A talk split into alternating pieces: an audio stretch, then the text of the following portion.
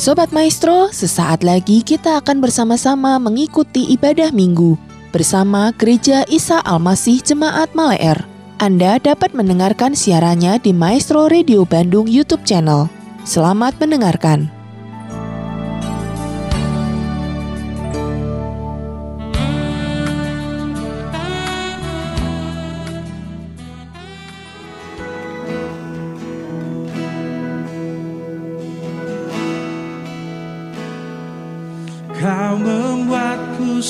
Sesuai rencanamu. Kau memegang setiap musim hidupku. Ku serahkan semua kekhawatiranku. Ku milikmu.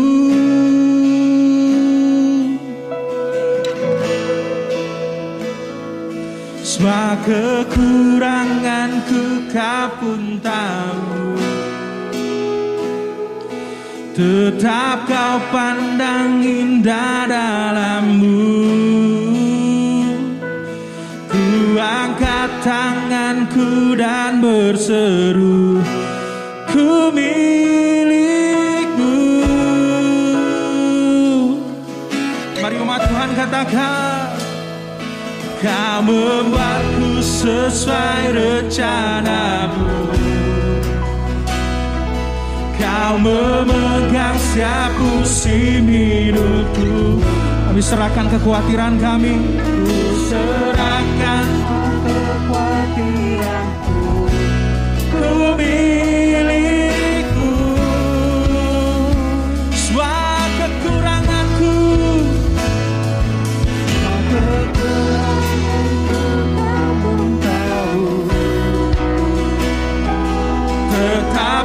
pandang indah dalamku Ku angkat tanganku dan berseru Ku milikmu. Oh.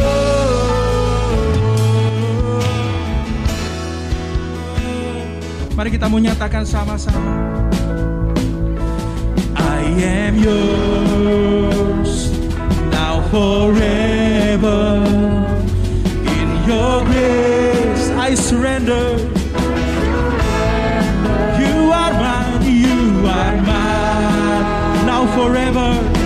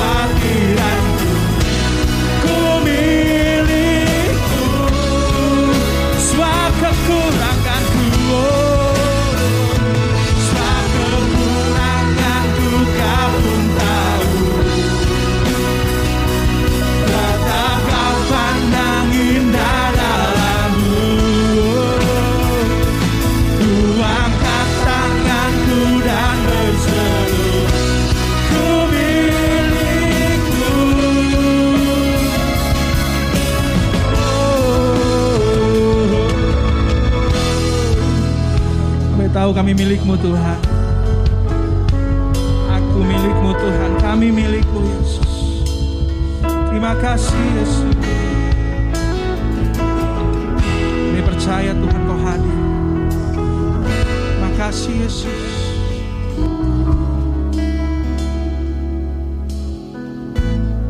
Mari kita berdoa.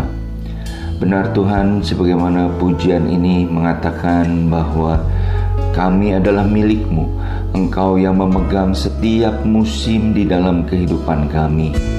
Biarlah Tuhan kami mau hidup sesuai dengan rencanamu.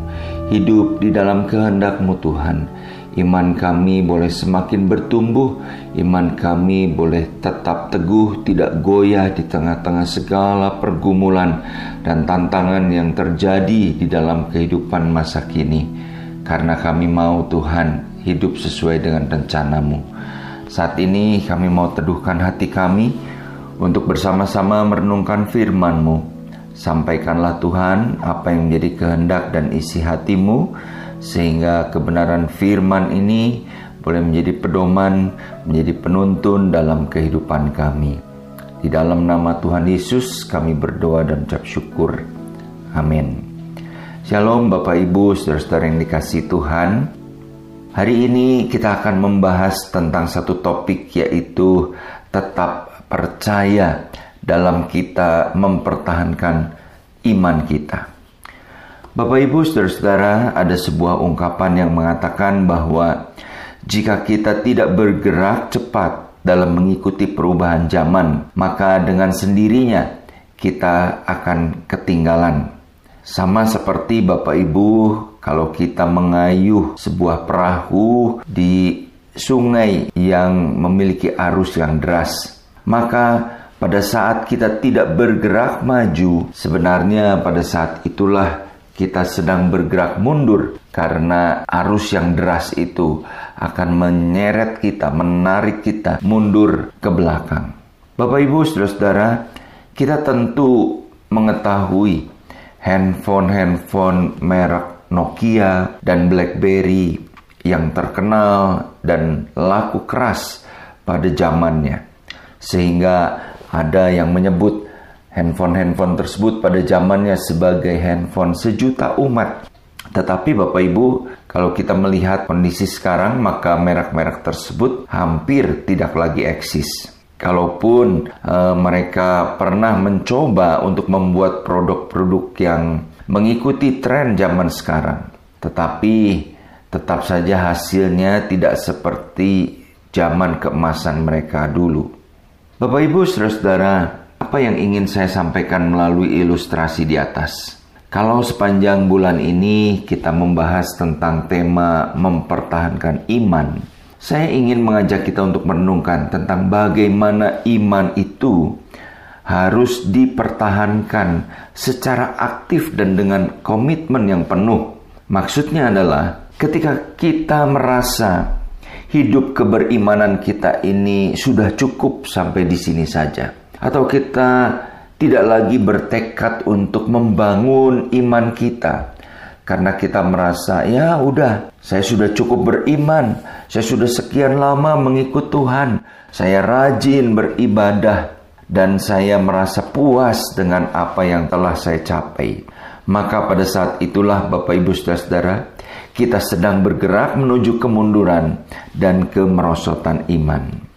Saya ingin mengajak kita untuk melihat satu contoh tentang jemaat di Sardis yang ditulis di dalam Wahyu pasal yang ketiga ayat 1 sampai dengan ayat yang ke-6. Firman Tuhan berbunyi demikian. Dan tuliskanlah kepada malaikat jemaat di Sardis. Inilah firman dia yang memiliki ketujuh roh Allah dan ketujuh bintang itu. Aku tahu segala pekerjaanmu, engkau dikatakan hidup, padahal engkau mati. Bangunlah, dan kuatkanlah apa yang masih tinggal yang sudah hampir mati. Sebab tidak satu pun dari pekerjaanmu aku dapati sempurna di hadapan Allahku.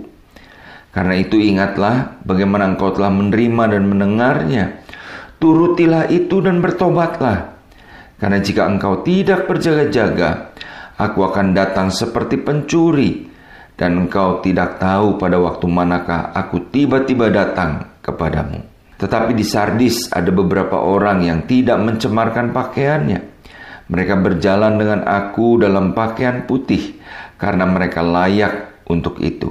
Barang siapa menang, ia akan dikenakan pakaian putih yang demikian. Aku tidak akan menghapus namanya dari kitab kehidupan, melainkan aku akan mengaku namanya di hadapan Bapakku dan di hadapan para malaikatnya.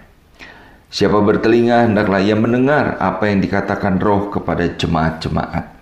Bapak Ibu, saudara-saudara yang kasih Tuhan, berbeda dengan surat-surat lain yang ditujukan oleh Tuhan Yesus kepada jemaat-jemaat yang ada di dalam kitab Wahyu ini, maka kita menemukan bahwa dalam jemaat di Sardis, Tuhan Yesus tidak menyinggung satupun musuh atau bahaya dari dalam atau dari luar kekristenan. Masalah yang ada di dalam jemaat Sardis ini bukan karena adanya ancaman atau tekanan dari orang-orang Yahudi maupun penganiayaan dari kekaisaran Romawi. Seperti kita melihat di dalam jemaat di Smyrna atau jemaat di Pergamus. Kita juga tidak melihat adanya ajaran sesat atau bidat dari guru-guru palsu seperti yang Tuhan Yesus singgung di dalam jemaat di Tiatira. Tetapi masalah yang ada di dalam jemaat Sardis ini semata-mata adalah dirinya sendiri, yaitu kondisi rohani jemaat yang dikatakan hidup, tetapi sebenarnya mereka mati. Tuhan Yesus yang mengetahui keadaan rohani jemaat Sardis yang sesungguhnya. Mereka mungkin kelihatan aktif, mereka mungkin kelihatan begitu banyak kegiatan, mereka banyak kesibukan, tapi sebenarnya mereka mati atau tertidur. Nah, Bapak Ibu, pertanyaannya adalah apa yang menyebabkan jemaat di Sardis ini tertidur secara rohani? Rupanya, jemaat di Sardis ini cepat puas dengan apa yang mereka telah capai. Mereka merasa puas dengan kehidupan rohani mereka. Mereka merasa puas dengan keadaan mereka yang aman, yang baik-baik saja, tidak ada masalah yang mereka hadapi, tetapi justru dengan demikian mereka terperangkap di dalam dosa kenyamanan, mereka terperangkap di dalam dosa kemunafikan, yaitu mereka melakukan ibadah atau pelayanan semata-mata hanya untuk kesenangan atau kepuasan diri sendiri mereka melakukan apa yang mereka sebut sebagai penyembahan kepada Tuhan hanya untuk kepujian dari manusia dan bukan sungguh-sungguh ditujukan untuk memperkenankan hati Tuhan. Sehingga dikatakan di dalam ayat yang kedua tadi, bahwa Tuhan Yesus menilai dari apa yang mereka lakukan, apa yang mereka kerjakan, tidak ada satupun katanya yang sempurna di hadapan Allah. Tidak ada satupun yang dapat dibanggakan dalam kehidupan mereka, di dalam ibadah mereka. Mereka mungkin masih mendengar firman, mereka mungkin masih menerima firman Tuhan, tetapi mereka menjadi jemaat yang tidak mentaatinya. Di dalam ayat 3 Dikatakan bahwa engkau telah menerima dan mendengar firman itu. Tetapi sayangnya mereka tidak menuruti firman itu atau tidak bertobat dari firman yang telah disampaikan itu. Nah Bapak Ibu saudara-saudara, tentunya ini satu hal yang menyedihkan. Tuhan Yesus mengingatkan kembali kepada jemaat di Sardis. Tuhan Yesus masih menegur dan memberi kesempatan kepada jemaat di Sardis untuk memperbaiki diri dan bertobat. Bapak Ibu, karena kalau kondisi tertidur secara rohani ini, mati secara rohani ini tidak dibereskan, itu dapat berakibat fatal. Dikatakan mereka bisa saja terhapus namanya dari kitab kehidupan. Bapak Ibu, Saudara-saudara, apa yang dapat kita simpulkan dari kondisi jemaat di Sardis ini? Kita melihat bahwa di sinilah terjadi pendangkalan iman yang berujung pada pelemahan iman atau kematian iman. Bapak Ibu Saudara-saudara, kedangkalan iman akan mematikan kehidupan iman Kristen. Karena hal itu membuat orang-orang Kristen menjadi suam-suam kuku. Membuat orang Kristen kelihatannya aktif, kelihatannya sibuk, Tapi sebenarnya apa yang mereka lakukan itu bukanlah yang Tuhan kehendaki. Seorang pengkhotbah tokoh kebangunan rohani yang bernama Leonard Ravenhill. Dia mengatakan begini, The early church makes people amazed, but the church today want to be amused. Yang artinya, gereja mula-mula, gereja yang ditulis di dalam kitab kisah para rasul. Gereja mula-mula itu membuat orang sekelilingnya menjadi takjub, menjadi begitu terkesan, menjadi kagum dengan keberadaan, dengan sikap hidup gereja pada waktu itu.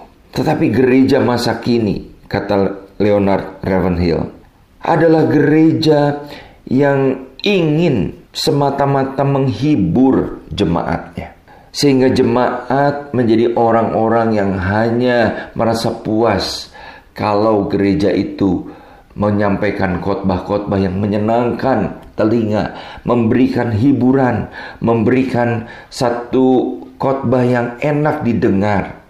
Nah, Bapak Ibu, ini adalah pergumulan, ini adalah tantangan yang dihadapi oleh gereja masa kini. Sama seperti yang Paulus ingatkan kepada Timotius, bahwa pada akhir zaman orang hanya hidup untuk memuaskan telinga mereka sendiri. Sebagaimana Paulus katakan di dalam 2 Timotius 4 ayat yang ketiga sampai 4. Karena akan datang waktunya orang tidak lagi menerima ajaran sehat. Tetapi mereka akan mengumpulkan guru-guru menurut kehendaknya untuk memuaskan keinginan telinganya mereka memalingkan telinganya dari kebenaran dan membukanya bagi dongeng. Bapak Ibu, saudara-saudara, inilah yang sedang dihadapi oleh gereja masa kini.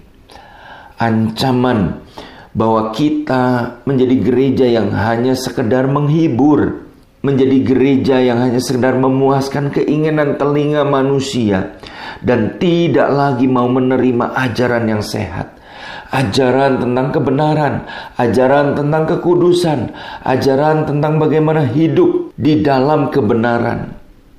Nah, Bapak Ibu, ini merupakan suatu hal yang memprihatinkan. Bagaimana dengan kita, Bapak Ibu? Apakah saat ini kita sedang mengalami pendangkalan iman? Dan Bapak Ibu, saya ingin katakan, sama seperti sebuah sungai atau sebuah danau yang mengalami pendangkalan maka kita tidak akan pernah menyadari terjadinya pendangkalan itu sampai datangnya banjir. Karena pendangkalan itu dimulai dari dalam.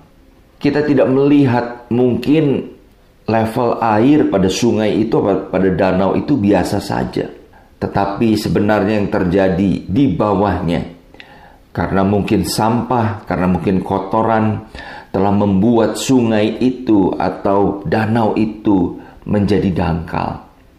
Dan akibatnya pada waktu banjir datang, volume air naik mungkin dari hulu sungai tersebut. Apa yang terjadi? Kemudian sungai yang dangkal itu mengakibatkan banjir bagi daerah di sekitarnya. Bapak Ibu, saudara-saudara, ini menjadi sesuatu hal yang berbahaya di dalam kehidupan gereja Tuhan. Dalam konteks kita mempertahankan iman, kedangkalan rohani itu merupakan bahaya yang sangat signifikan yang perlu kita waspadai. Bapak Ibu, saudara-saudara yang dikasih Tuhan, kehidupan rohani jemaat di Sardis menjadi pelajaran rohani yang sangat berharga bagi kita, gereja Tuhan yang hidup pada masa kini. Jikalau kita tidak waspada, jikalau kita terlena dengan kenyamanan yang sedang kita hadapi, bisa jadi iman kita menjadi dangkal. Pada akhirnya kita mengalami kemunduran. Pada akhirnya kita mengalami kematian secara rohani. Kita diingatkan Bapak Ibu, hari-hari ini mari kita tetap mempertahankan iman kita. Kita terus berjaga-jaga dalam melakukan ibadah kita, dalam melakukan pelayanan kita. hendaklah kita memiliki hati yang tulus mengasihi Tuhan, hati yang rindu untuk menyenangkan hati Tuhan. Kita tidak bermain-main dengan dosa, kita tidak kompromi dengan dosa, kita tidak kompromi dengan kenyamanan yang ditawarkan oleh dunia ini, tetapi kita mau hidup sesuai dengan apa yang menjadi kehendak Tuhan. Sebagai penutup saya akan membacakan dari Ibrani pasal yang ke-10 ayat yang ke-35. Sebab itu janganlah kamu melepaskan kepercayaanmu karena besar upah yang menantinya. Sebab kamu memerlukan ketekunan supaya sesudah kamu melakukan kehendak Allah, kamu memperoleh apa yang dijanjikan itu. Firman Tuhan ini mengingatkan kepada kita, jangan kita melepaskan iman kita. Mari tetap bertekun, mari tetap setia melakukan kehendak Allah. Maka kita akan memperoleh apa yang dijanjikan, yaitu upah kekal yang Tuhan sediakan buat kita. Biarlah firman Tuhan ini boleh menjadi pedoman dan penuntun di dalam kehidupan kita. Hari-hari ke depan di dalam perjalanan hidup iman kita tidak semakin mudah.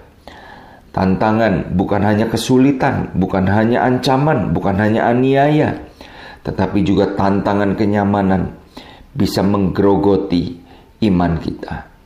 Mari kita terus mempertahankan iman dengan sikap hati yang benar. Amin. Bapa di surga, terima kasih untuk kebenaran firman-Mu. Kalau pada hari ini kami boleh diingatkan kembali. Bahwa sering kali hal yang membuat kami lemah di dalam iman, hal yang menggerogoti iman kami, bahkan membuat iman kami menjadi tertidur dan mati adalah kenyamanan yang membuai kami. Tolong kami Tuhan supaya kami tidak terlena dengan kenyamanan hidup ini. Tapi kami mau terus berjuang hidup seperti yang Tuhan kehendaki. Hambamu berhenti berbicara, tapi biarlah roh kudus yang terus bekerja di dalam hati kami semua. Meneguhkan firman ini, sehingga kami menjadi pelaku-pelaku firman yang setia. Dalam nama Tuhan Yesus kami berdoa. Amin. Demikianlah Bapak Ibu Saudara ibadah kita hari ini. Kami mengundang sidang jemaat untuk dapat tetap mengikuti ibadah online Gereja Isal Masih Jemaat Maleer. Baik melalui Radio Maestro 92,5 FM setiap hari Minggu pukul 12 lebih 15 atau melalui channel GIA Maleer di youtube.com setiap hari Minggu pukul 9.30. Bagi sidang jemaat yang membutuhkan dukungan doa, dapat mengirimkan beban doa melalui SMS ataupun WhatsApp di nomor 0821 1965 9019. Happy Sunday and God bless you.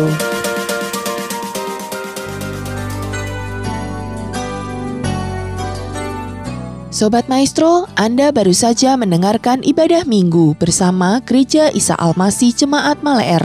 Anda dapat mendengarkan siaran ulangnya di Maestro Radio Bandung YouTube channel. Terima kasih atas kebersamaan Anda. Selamat hari Minggu dan Tuhan memberkati.